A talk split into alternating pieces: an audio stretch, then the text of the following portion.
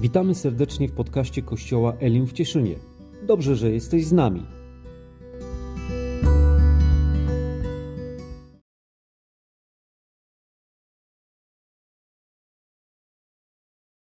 Witajcie.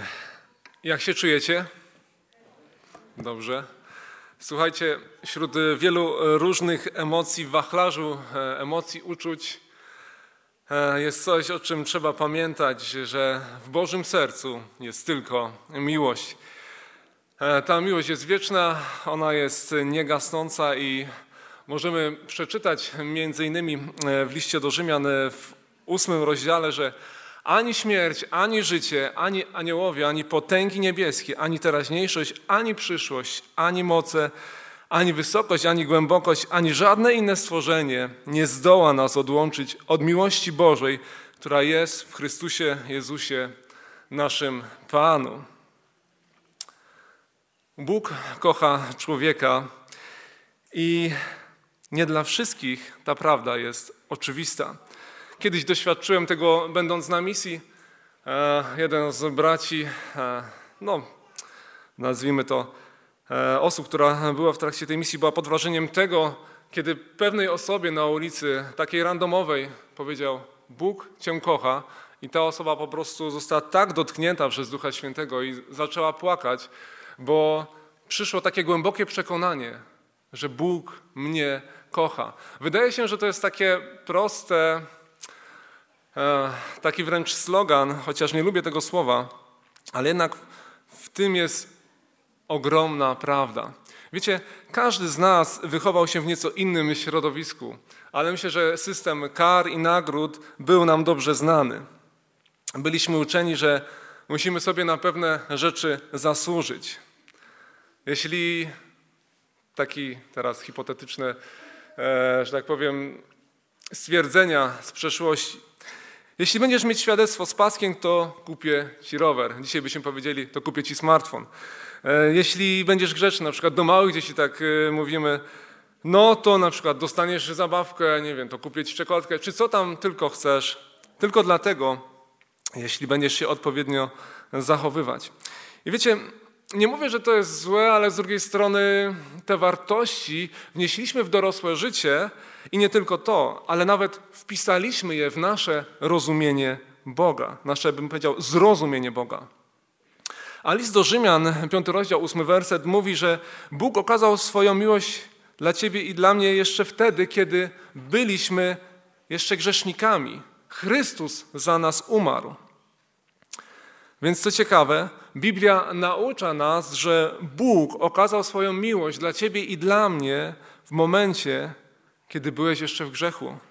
A nie po tym, kiedy na przykład poprawiłeś swoje zachowanie, bo stwierdziłeś, no nie zachowuję się odpowiednio, moje uczynki są złe, muszę coś zrobić z moim życiem. Nie, fundamentalne jest to, że Bóg, kiedy jeszcze byliśmy grzesznikami, kiedy Go nie znaliśmy, kiedy byliśmy daleko, On posłał swojego Syna, aby za nas umarł. Wiecie, jedną z, wielk z wielkich prawd Ewangelii, która zmieni Twoje życie, jest zrozumienie, że Bóg Cię kocha takim, jakim jesteś. Ale to nie wszystko. Kocha Cię tak bardzo, że jeśli przyjmiesz Jego miłość, nie będziesz chciał zostać takim, jakim jesteś. Zmienisz się, ale Twoja zmiana będzie rezultatem Bożej miłości, a nie sposobem jej zdobycia. Amen. Halleluja. Boża miłość. To jest to. Dlatego, kiedy czytamy na przykład list do Efezjan, drugi rozdział, dziesiąty werset, zaczynamy rozumieć, jaki jest Boży plan odnośnie Twojego i mojego życia. Apostoł Paweł mówi, jesteśmy Jego dziełem, zostaliśmy stworzeni w Chrystusie Jezusie do dobrych czynów. Bóg przygotował je już wcześniej, by były treścią naszego życia. Ciekawe jest to, że nie jesteśmy w stanie dostąpić zbawienia czy wejść w bliższą relację z Bogiem za pomocą dobrych uczynków. Czy kojarzy się to z czymś z wam, czy z jakąś, z jakąś nauką, która jest głoszona? Jakże często myśleliśmy, że w jakiś sposób musimy zasłużyć na przychylność Boga. Żeby On coś zrobił, żeby On pobłogosławił, żeby On uzdrowił, żeby On zmienił moje życie. Ale Ewangelia mówi o czymś zupełnie innym.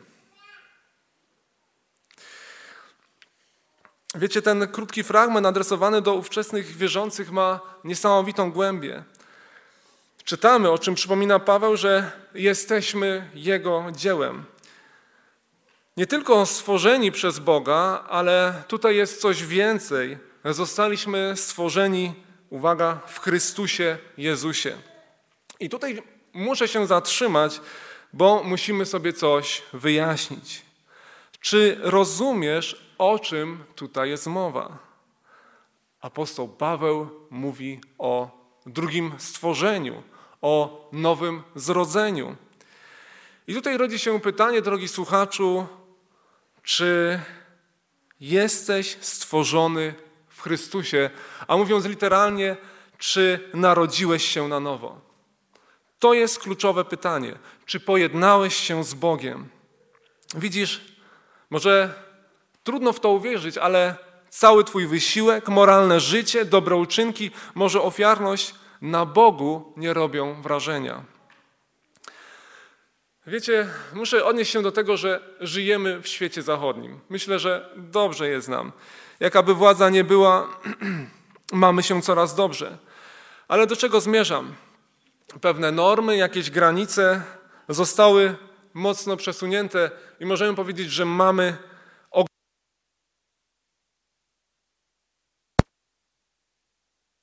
Dobrze, jak co, postaram się mówić głośno i wyraźnie.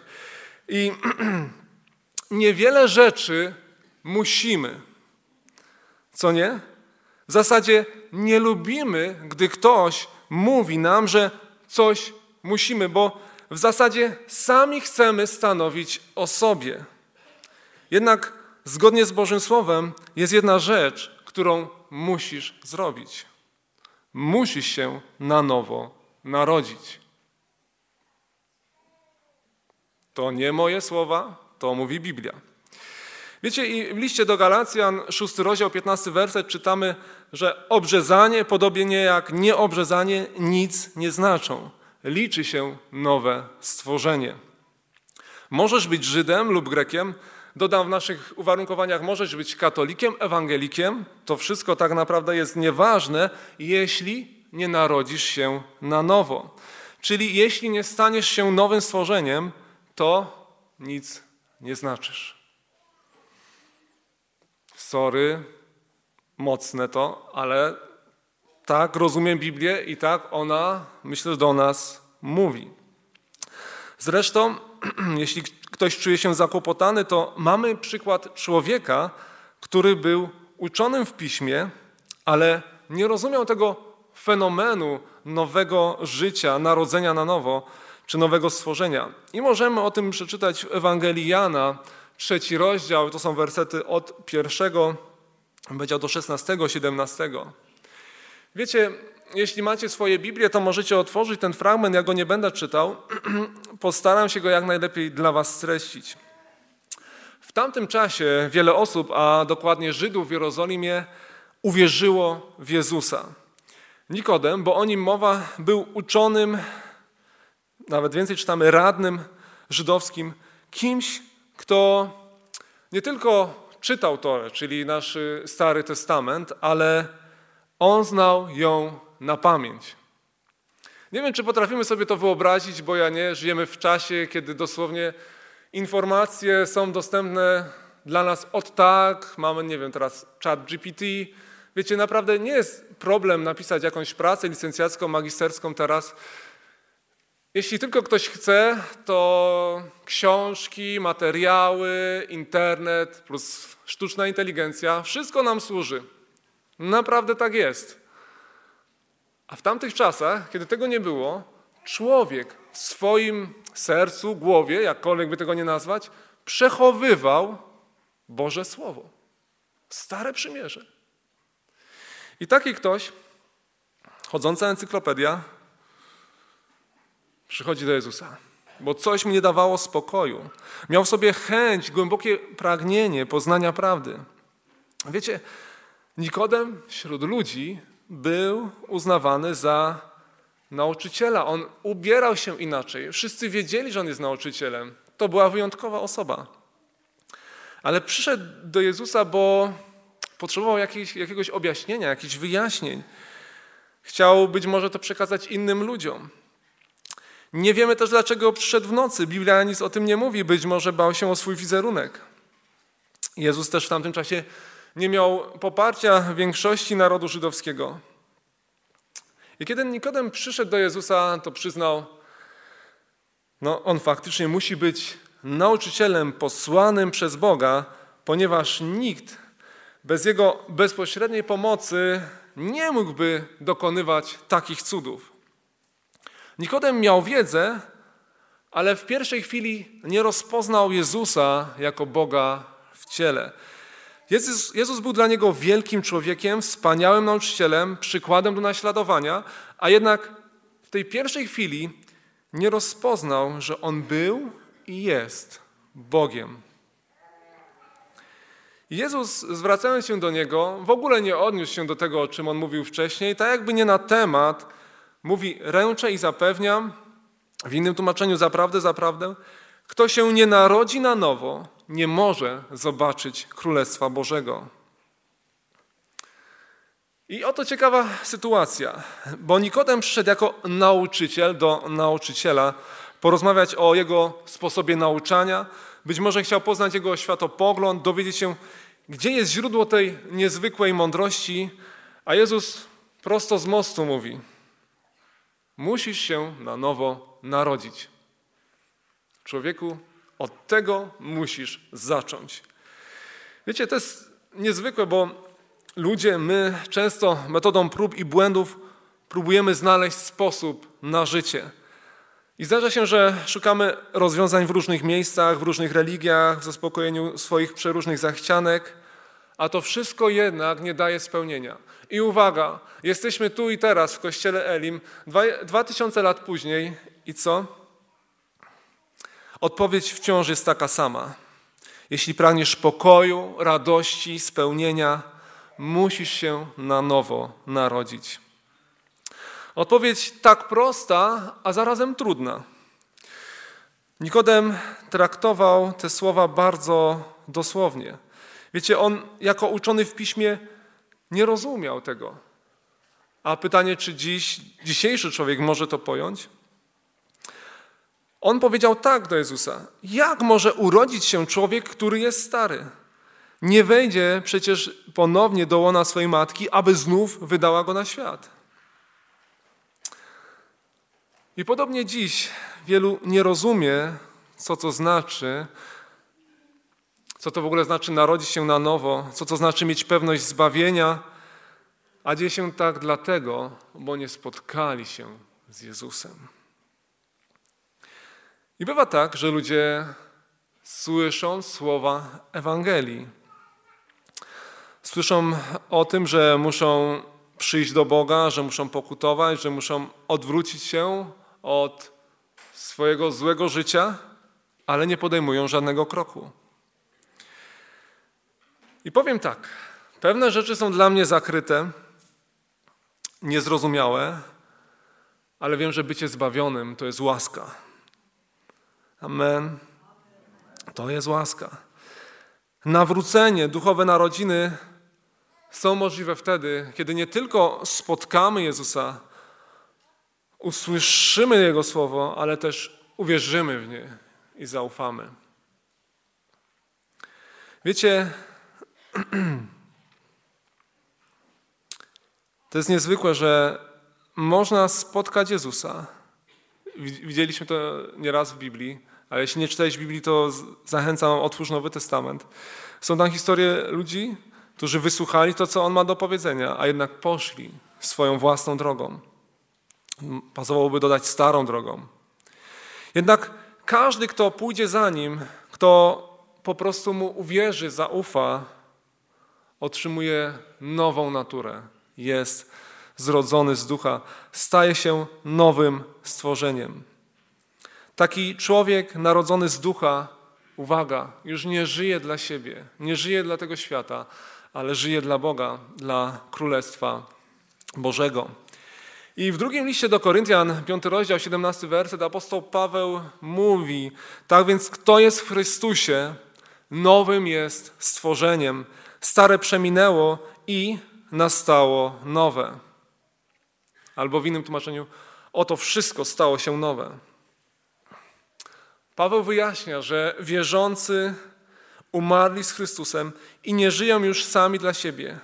Nasze życie, powiem życia, nie są już ziemskie. Teraz mamy życie duchowe. Nasza śmierć to śmierć naszej grzesznej natury, która została ukrzyżowana na krzyżu z Chrystusem. Została z Nim pogrzebana.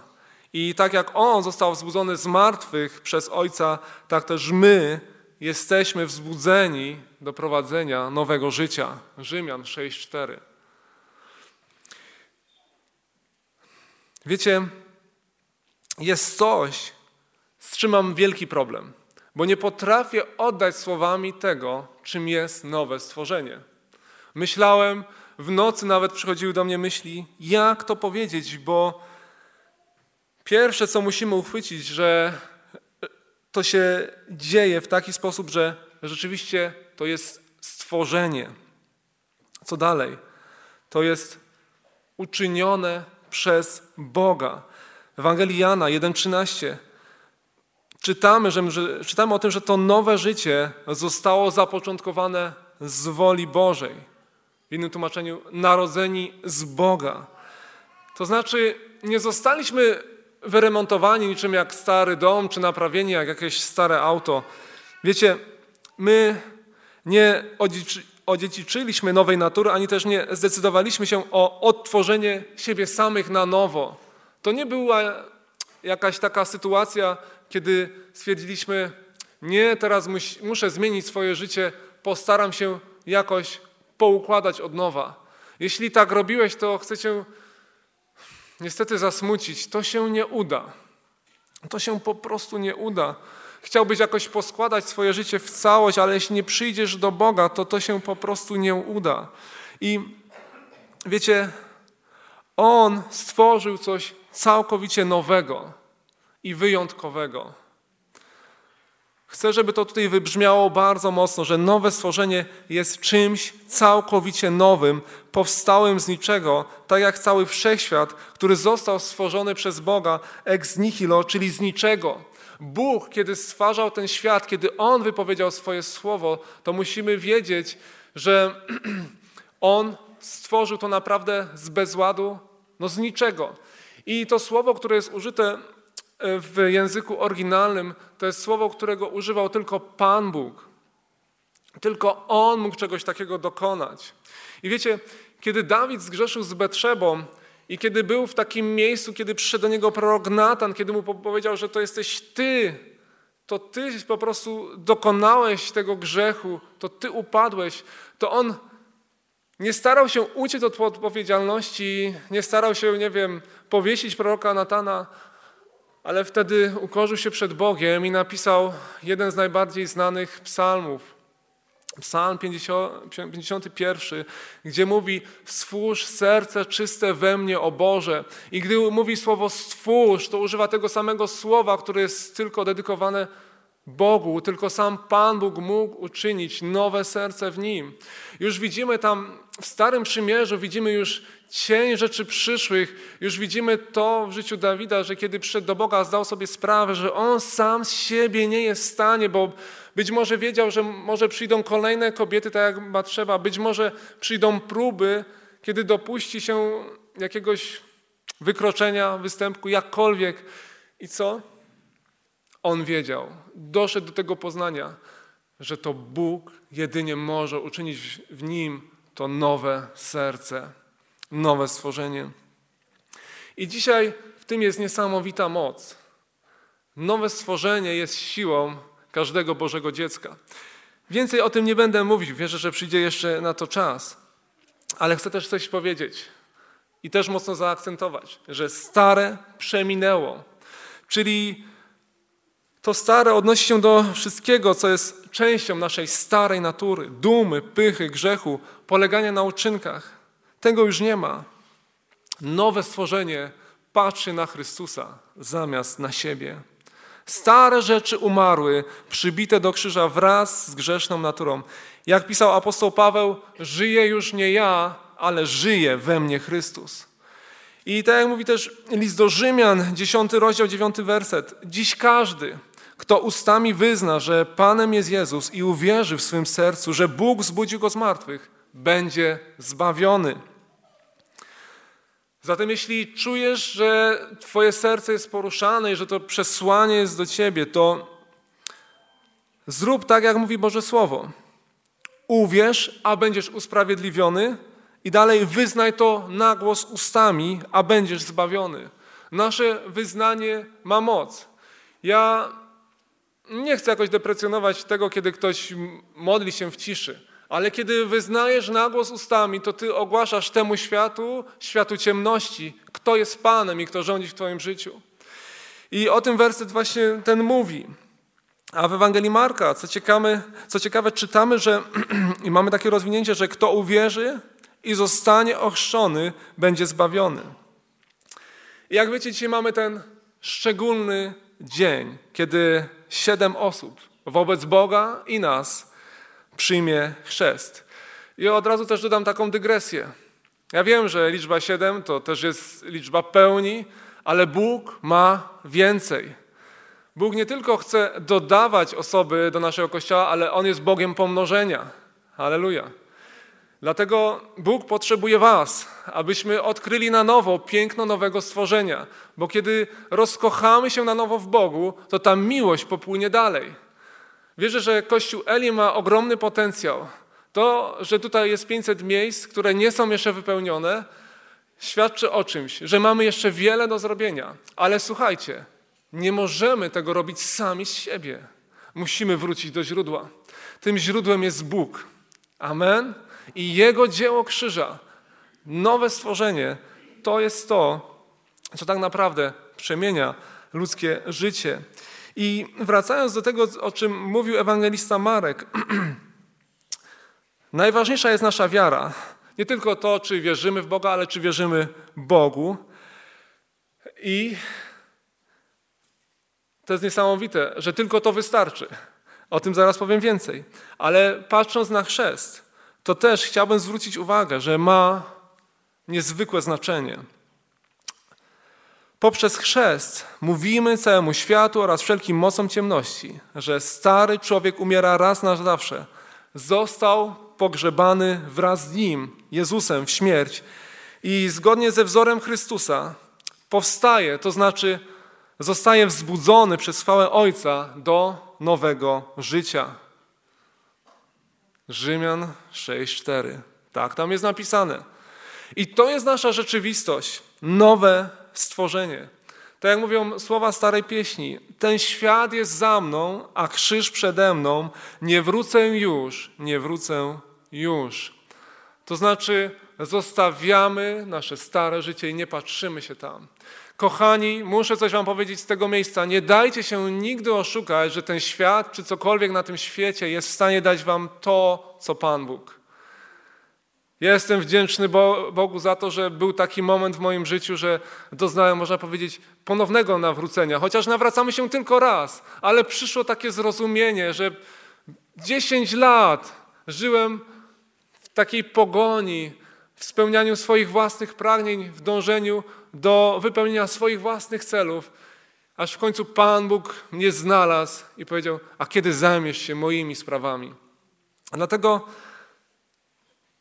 dzisiaj to słowo, pomimo, jest, że jest tak fundamentalne i niczym jak apostoł Paweł, można by powiedzieć, że mówię jedno i to samo, ale nie nudzi mi się to. Podobnie jak autor listu do Hebrajczyków, że Wracam tak naprawdę do fundamentu i mówię o odwróceniu się od starych, od złych uczynków, uczynków ciała i tak dalej, ale wiem, że jest to potrzebne, bo nowe stworzenie jest czymś niezwykłym, jest czymś ponadnaturalnym. To po prostu pochodzi od samego Boga. I taki jest jego charakter, taka jest jego natura, że on chce nam to po prostu dać. W swojej łasce, w swojej miłości. Wiecie, od dwóch tygodni na Facebooku krąży takie przesłanie, co do którego nie znam autora, ale osobiście dało mi do myślenia. Posłuchajcie. Jak łotr na krzyżu wpisuje się w Twoją teologię? bez chrztu świętego, bez komunii świętej, bez spowiedzi, bez bierzmowania, bez święceń kapłańskich, bez mówienia językami, bez wyjazdu na misję, bez wolontariatu, bez dawania na tacę. Nie mógł nawet ugiąć kolan, żeby się modlić. Nie odmówił modlitwy grzesznika i był bandytą. Może nawet mordercą, bo użyte tu greckie słowo lestes to bandyta, rabuś, zabójca, wywrotowiec, buntownik zasługującym na karę śmierci zgodnie z prawem. Sam to też przyznaje. A Łotr wszedł do raju w tę samą godzinę, co Jezus, po prostu wierząc. Nie miał nic więcej do zaoferowania Jezusowi poza wiarą, że Jezus jest tym, za kogo się podawał. Bez wielkich teologii, bez zachowywania tradycji ojców, bez ubrania, nagi, umierający mężczyzna na krzyżu nie mógł nawet złożyć rąk do modlitwy bez wykupionych mszy, odmówionych różańców, bez stawiennictwa świętych, bez pośrednictwa Matki Jezusa. Nie poszedł do czyśćca, poszedł do raju. I czy Jezus mówił prawdę? Zastanówmy się, czy to jest prawda? Powiem tak, uwierz prosto jak łotr. Uwierz Jezusowi, przyjmij Jego słowa. Kiedy Jezus mówił do Nikodema, powiedział: Bóg bowiem tak bardzo ukochał świat, że dał swego syna, aby każdy, kto w niego wierzy, nie zginął, ale miał życie wieczne. A życie, życie wieczne to poznanie jedynego, prawdziwego Boga i tego, którego On posłał, to jest Jezusa Chrystusa. To jest dobra nowina. Kochani, Bóg tak bardzo nas pokochał, pokochał Ciebie, że oddał swojego jednego Syna. Jeśli tylko w Niego uwierzysz, nie zginiesz, ale uwaga, będziesz miał życie wieczne i to nie wszystko. Będziesz miał z Nim relację. Oto Pan Bóg zabiega. I kiedy pozwolimy Bogu, bo tak trzeba powiedzieć, może brzmi to absurdalnie, ale to my musimy pozwolić Bogu, żeby On wszedł do naszego życia. Często jest tak, ja to wiem ze swojego życia.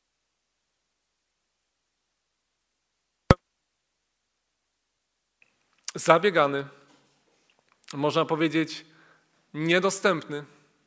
Jak to się mówi, nie miałem czasu dla Boga, chociaż oczywiście starałem się. Ale nie chodzi mi tylko o to służenie w kościele, ale o ten czas osobistej relacji z Bogiem.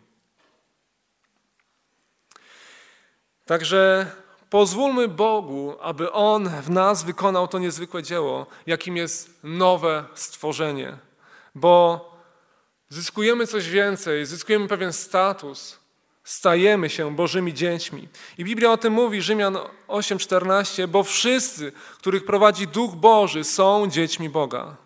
Dziecko Boże, nowe stworzenie. Uwaga, jest na zawsze. I to zaczyna się już teraz. Ta zmiana jest trwała nie tylko w tym życiu, ale i w przyszłym. I co ciekawe, w innym miejscu, 2 Koryntian 4,16, wprawdzie nasz zewnętrzny człowiek niszczeje, za to wewnętrzny odnawia się z każdym dniem. Wewnętrzny człowiek jest duchem. Jezus powiedział do Nikodema, co się narodziło z ciała, ciałem jest, a co się narodziło z ducha, duchem jest. I apostoł Paweł nazywa ducha ludzkiego wewnętrznym człowiekiem. I ten wewnętrzny człowiek odnawia się. Jeśli tylko trwa w bliskiej relacji, społeczności z Bogiem, jeśli tylko z Niego czerpie, to on jest ciągle nowy. On nie umiera, on się nie starzeje, ale on jest ciągle, wyobraźcie to sobie, to jest oczywiście obraz, że jest młody, pełen sił, nie męczy się, to, bo to jest Duch Boży w nas, pochodzący prosto od Boga. I dziś każdy, kto jeszcze nie podjął tej decyzji, kto jeszcze tego nie, zro, nie zrobił, powinien narodzić się na nowo, czyli z ducha. Słuchajcie, żadna terapia, psycholog czy odwyk, choć to są dobre rzeczy, a nawet bym powiedział trener personalny, nie zmieni Twojego życia. Prawdziwa, nieprzemijająca zmiana, której potrzebujemy, to ta w wewnętrznym człowieku, w duchu. A to może zrobić tylko Bóg. Także jeśli pragniesz zmiany w swoim życiu, Chcesz, żeby ona była widoczna? Oddaj swoje życie Jezusowi. Halleluja. Oddaj swoje życie Jezusowi, a ta zmiana sprawi, że od wewnątrz na zewnątrz to się ujawni i wszyscy zobaczą to piękne świadectwo. Chrystus w Tobie, nadzieja, chwały. Powiem tak. Dzisiaj mamy jeszcze wiele rzeczy przed nami. Za chwilę dwie osoby podzielą się swoim świadectwem, ale jeśli jesteś tutaj na tym miejscu i jeszcze nie podjąłeś tej decyzji, to słuchaj, ja ci tutaj zostanę z przodu pod palmą na chwilę. Możesz do mnie podejść. Możemy razem pomodlić się tą modlitwą grzesznika. Jeszcze dziś możesz oddać swoje życie Jezusowi. Jest czas łaski. Amen. Halleluja.